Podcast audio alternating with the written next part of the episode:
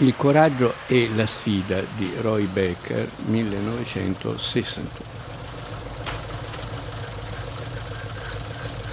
Ecco, questa è Quantana, padre, e che Dio gliela mandi buona. La gente che vive da queste parti dice che qui ci abita il diavolo. Forse ci sarà posto anche per me allora. Non si faccia illusioni. Arrivederci, padre, e auguri. Arrivederci.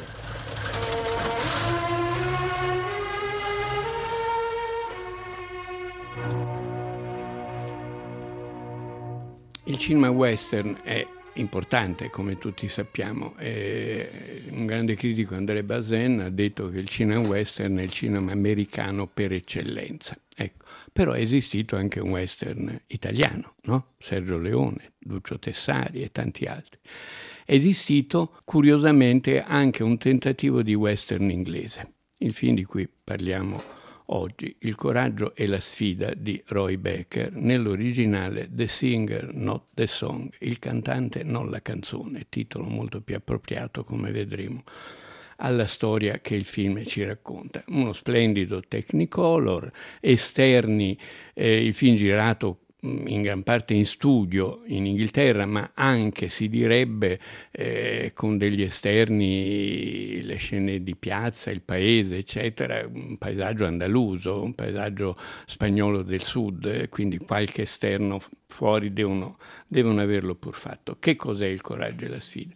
Il coraggio e la sfida, scritto da Nigel Balcin o Bolcin, eh, scrittore non eccelso, ma che chiaramente aveva letto molto attentamente un grande romanzo di Graham Greene, Il potere e la gloria, che racconta la guerra cristera, la guerra cristera, la guerra fatta dalla rivoluzione messicana contro i cattolici in una parte del nord del Messico dove eh, i cattolici si ribellarono alla chiusura delle chiese, al massacro dei preti e delle monache, eccetera, eccetera. Fu, fu l'ultimo mm, momento guerreggiato molto a lungo e molto terribile della rivoluzione messicana. Bene, Graham Greene ha scritto Il potere e la gloria negli anni, fine anni 30, è un romanzo che racconta di un prete ubriacone perseguitato dalla polizia, ma che pur essendo un, dis- un disastro, ha messo incinta un'India, eh, fugge, si nasconde, è capace di tutte le bassezze, però poi alla fine quando la gente lo agguanta e gli dice battezzami figli, sposami, la sua vocazione rispunta, il suo ruolo di prete, di sacerdote in una comunità ritorna, viene catturato e viene fucilato. Eh, il romanzo, racconto questo piccolo aneddoto perché è significativo nella memoria di Graham Greene, il grande scrittore cattolico inglese, eh, egli racconta che si ritrovò in Francia a una specie di, di ricevimento in cui c'era il cardinale Montini, poi futuro Papa Paolo VI, il cardinale di Milano. Montini era un forte intellettuale, quando gli presentano Graham Greene si commuove, gli dice ma lei è Graham Greene, lei ha scritto quel capolavoro immenso che è Il potere e la gloria. E Greene, senza, come dire, non credendo alle sue orecchie, gli dice ma Eminenza lo sa che quel libro è l'indice? E Paolo VI, il futuro Paolo VI gli dice, e lei che è cattolico bada ancora a queste cose. Io trovo una battuta stupenda che ovviamente spiega molte cose del cattolicesimo e della sua capacità di adattarsi alla storia. Bene, il racconto del coraggio e la sfida, The Singer Not the Song, si svolge molti anni dopo, in contemporanea più o meno, anni, fino agli anni 50, Technicolor splendido, e racconta di un prete che arriva in una comunità dove l'altro prete se ne sta scappando perché c'è un giovane bandito nell'originale si chiama Anacleto, nella versione italiana Valentino, perché Anacleto evidentemente sembrava un nome troppo volgare, e questo bandito giovane con una sua banda, trentenne, è Dirk Bogard, bello come un dio, vestito sempre di nero, con un frustino con la, la, la, il manico di argento, e con un gruppo di invece sciamannati e sciagurati, con i quali domina la situazione in questo paese. Non si muove foglia senza che lui non lo voglia, non solo, ma si diverte ad ammazzare la gente. È partito ammazzando uno il cui cognome, cominciava con A, poi uno con B, uno con C, nel film vedremo fino a F gli altri seguiti. Il prete che arriva è un prete, John Mills, l'attore, famoso attore inglese molto bravo, e che, come disse un critico, però in questo film ci stava un po' come i cavoli a merenda e si vede che ci stava a disagio, insomma, che non era il suo ruolo, la sua parte. E, e in, questo, in, questo, villaggio dove il prete ritorna a fare il prete nonostante le minacce, le angherie della banda di Anacleto, eh, c'è anche un ricco che subisce anche lui le angherie, che ha una figlia bionda, bellissima, che è Mylène de Monjou. Come si chiama, padre? Michael King. E lei, signorina? Dorotea, Rosalia, Teodora, Maria Cristina, De Cortines, Ketter. Ma non ci faccia caso, tutti mi chiamano Linda. Lieto di conoscerla. Vuole stabilirsi qui? Infatti. Non ci riuscirà. A lui non piacciono i preti. Lui? Lui chi? Ah, intende Valentino Comaci. E non dovrei fermarmi qui solo perché Valentino detesta i preti? La ragione è che la ucciderà di certo. Non ha ucciso padre Gomez. Non era necessario. Padre Gomez non conta niente. Valentino è suo amico per caso? No. A quello che mi hanno detto sembra che sia una potenza da queste parti. Altro che? Ne hanno tutti una paura matta. Tutti quanti, anche mio padre. Lei ne ha paura? No, perché dovrei averne. Non fa niente di male a me. Mi auguro di rivederla a messa. Aspetti a vedere la chiesa. Sentirà che odore. Addio. Arrivederla. Tre attori noti allora. Mylène de Mongeau era, passava per essere la nuova Brigitte Bardot. È una bella bionda, senza grande qualità e senza quel quid che faceva di Brigitte Bardot una star, una vera star. E questo prete piano piano, con pazienza, eh, con eh, problemi eh, continui nei confronti della popolazione che gli ride dietro, i bambini che lo insultano perché nessuno lo piglia sul serio perché il prete non conta niente, c'è stata per l'appunto la guerra cristera, la gente si era anche ribellata contro i preti e domina questo giovane criminale. Questo prete dagli e dagli e dagli si fa rispettare, si fa rispettare anche dal giovane criminale e nasce un rapporto molto complicato tra loro due che ovviamente, visto visto con gli occhi di poi è un rapporto di tipo omosessuale, non tanto del prete nei confronti del giovane, ma del giovane nei confronti del prete, da cui è attratto anche fisicamente, ma soprattutto perché l'inquietudine che questo personaggio gli comunica, il bene e il male, la riflessione sul bene e il male, se c'è il bene, c'è, se, c'è, se c'è il male. Mylène de Mongeau, la giovane, finge di essere innamorata del bandito, mentre in realtà è innamorata follemente del prete. E il bandito lo rivelerà al prete, li costringerà a un confronto, i due. Insomma, una storia a tre molto complicata, molto complessa, molto, se vogliamo, psicanalitica, però raccontata con una grande vivacità di aneddoti, di momenti, di tensioni, di suspense, di, di, di storie. Una storia, un romanzo. Battezzai io stesso Valentino, per quanto la madre fosse... Beh, aveva i suoi torti. Ma lui ha sempre odiato la Chiesa. Perché? Perché è stato allevato così. Quando lui era piccolo la religione era perseguitata e odiare il clero era come un atto di patriottismo. La gente incolpava la Chiesa della corruzione dei governanti. E quando scoppiò la rivoluzione il grido fu bruciate le chiese, uccidete i preti. E adesso ha in pugno il controllo di questo paese. Com'è riuscito a tanto? È intelligente, ha pazienza e inoltre è privo di scrupoli. Adora i gatti, ma non per gentilezza d'animo. Non esiste gentilezza in lui. All'inizio sperai. E una buona sceneggiatura, un'ottima regia da parte di Roy Becker, che non era un regista geniale, ma ha fatto dei film anche significativi. E poi è stato uno, ha diretto uno dei pochi film drammatici della giovanissima Marilyn Monroe eh, ha fatto dei Dracula e dei film horror eh, con, una certa maestria, ha girato eh, prima del, del, filmone hollywoodiano un titanico, Titanic, eh, piuttosto ben fatto, solido, serio, lavorando sempre tra Hollywood e Londra.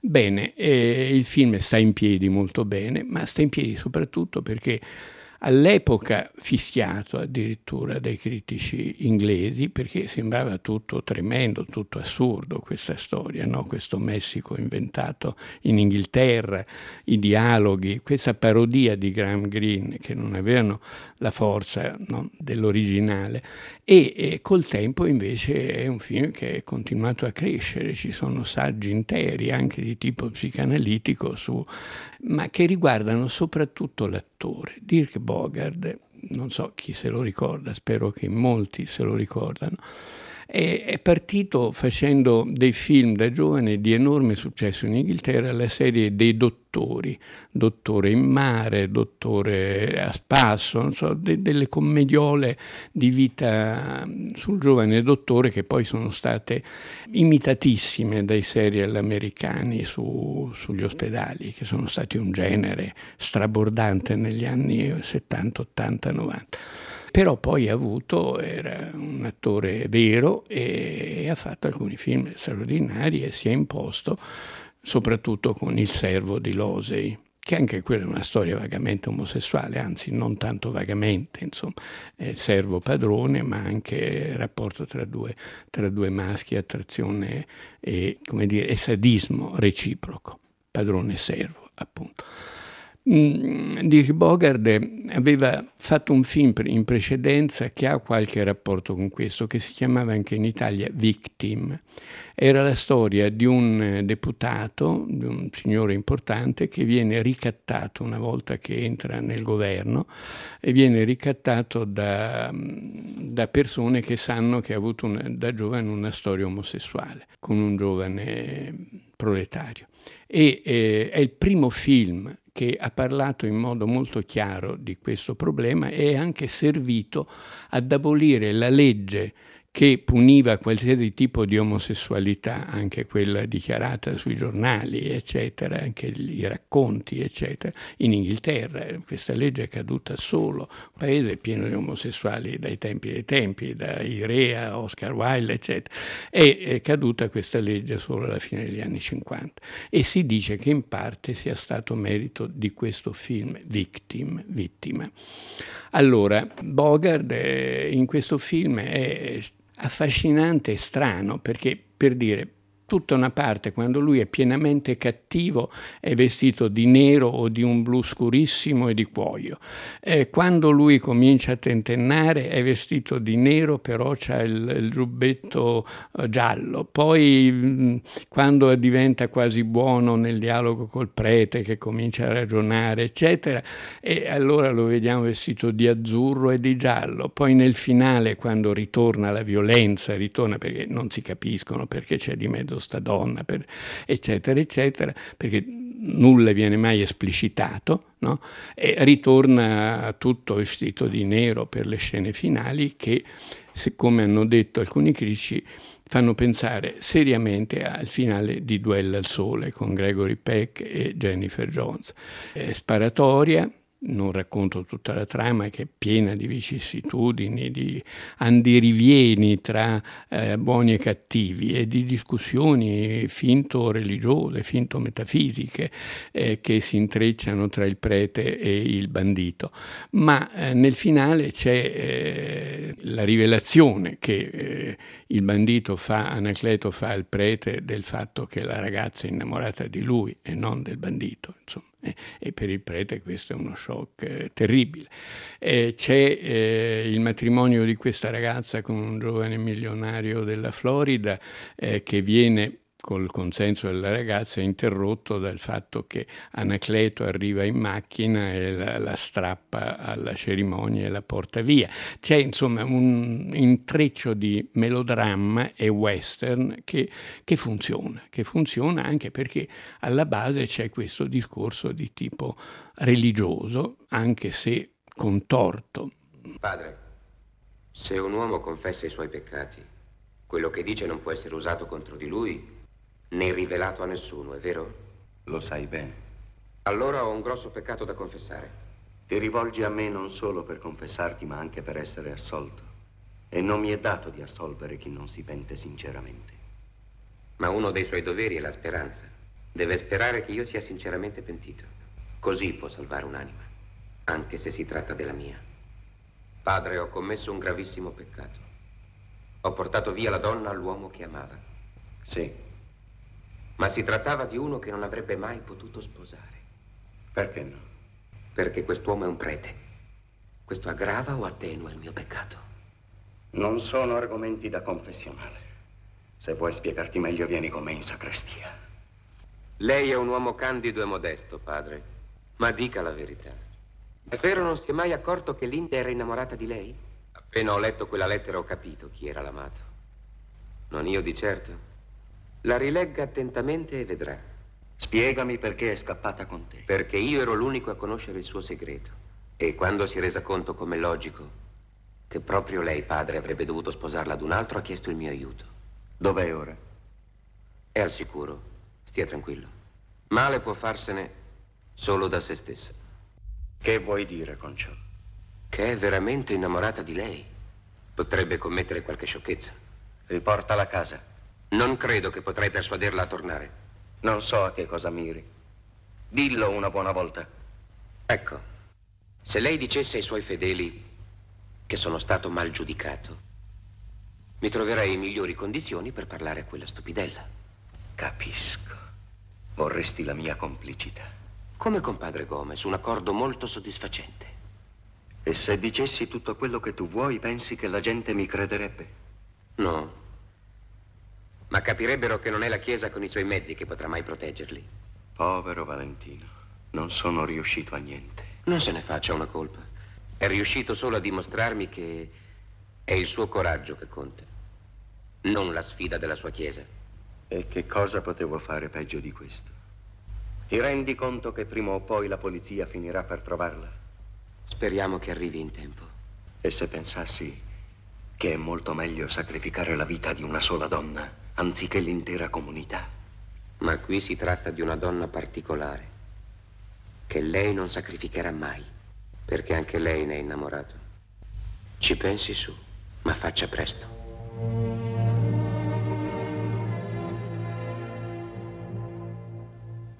Nel finale, dicevo, finale a duello, la duello al sole, sparatoria in piazza eh, tra polizia, bandito e banditi e ovviamente Anacleto. Eh, il prete per correre da Anacleto che è stato colpito a morte eh, viene ucciso, gli spara uno, uno dei, dei, banditi e anche lui è, è, moribondo. Questi due moribondi si abbracciano e il, eh, si tengono la mano stretta nel finale, solo la morte poi scioglierà questo abbraccio e eh, il prete insiste, come fanno i preti, pentiti, pentiti, no? perché l'aldilà, perché eccetera eccetera, e, e il, il Dirk Bogard con un sorriso funerario ma ironico dice, gli dice The singer not the song, in Italia è stato tradotto diversamente, ammiro il tuo coraggio ma non la tua chiesa,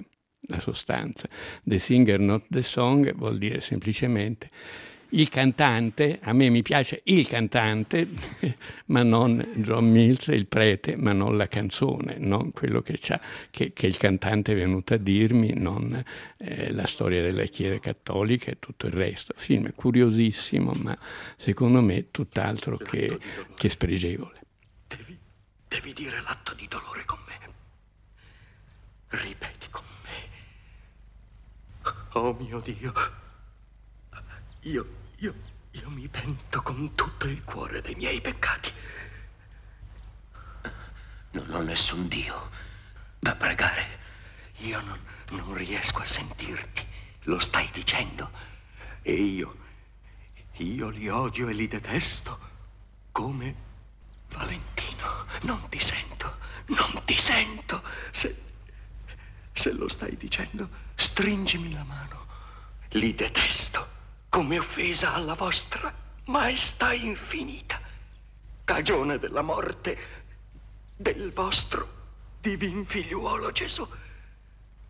Oh, mm, non voglio più commetterne in avvenire e propongo di fuggirne tutte le occasioni. Valentino, stringimi la mano se lo stai dicendo.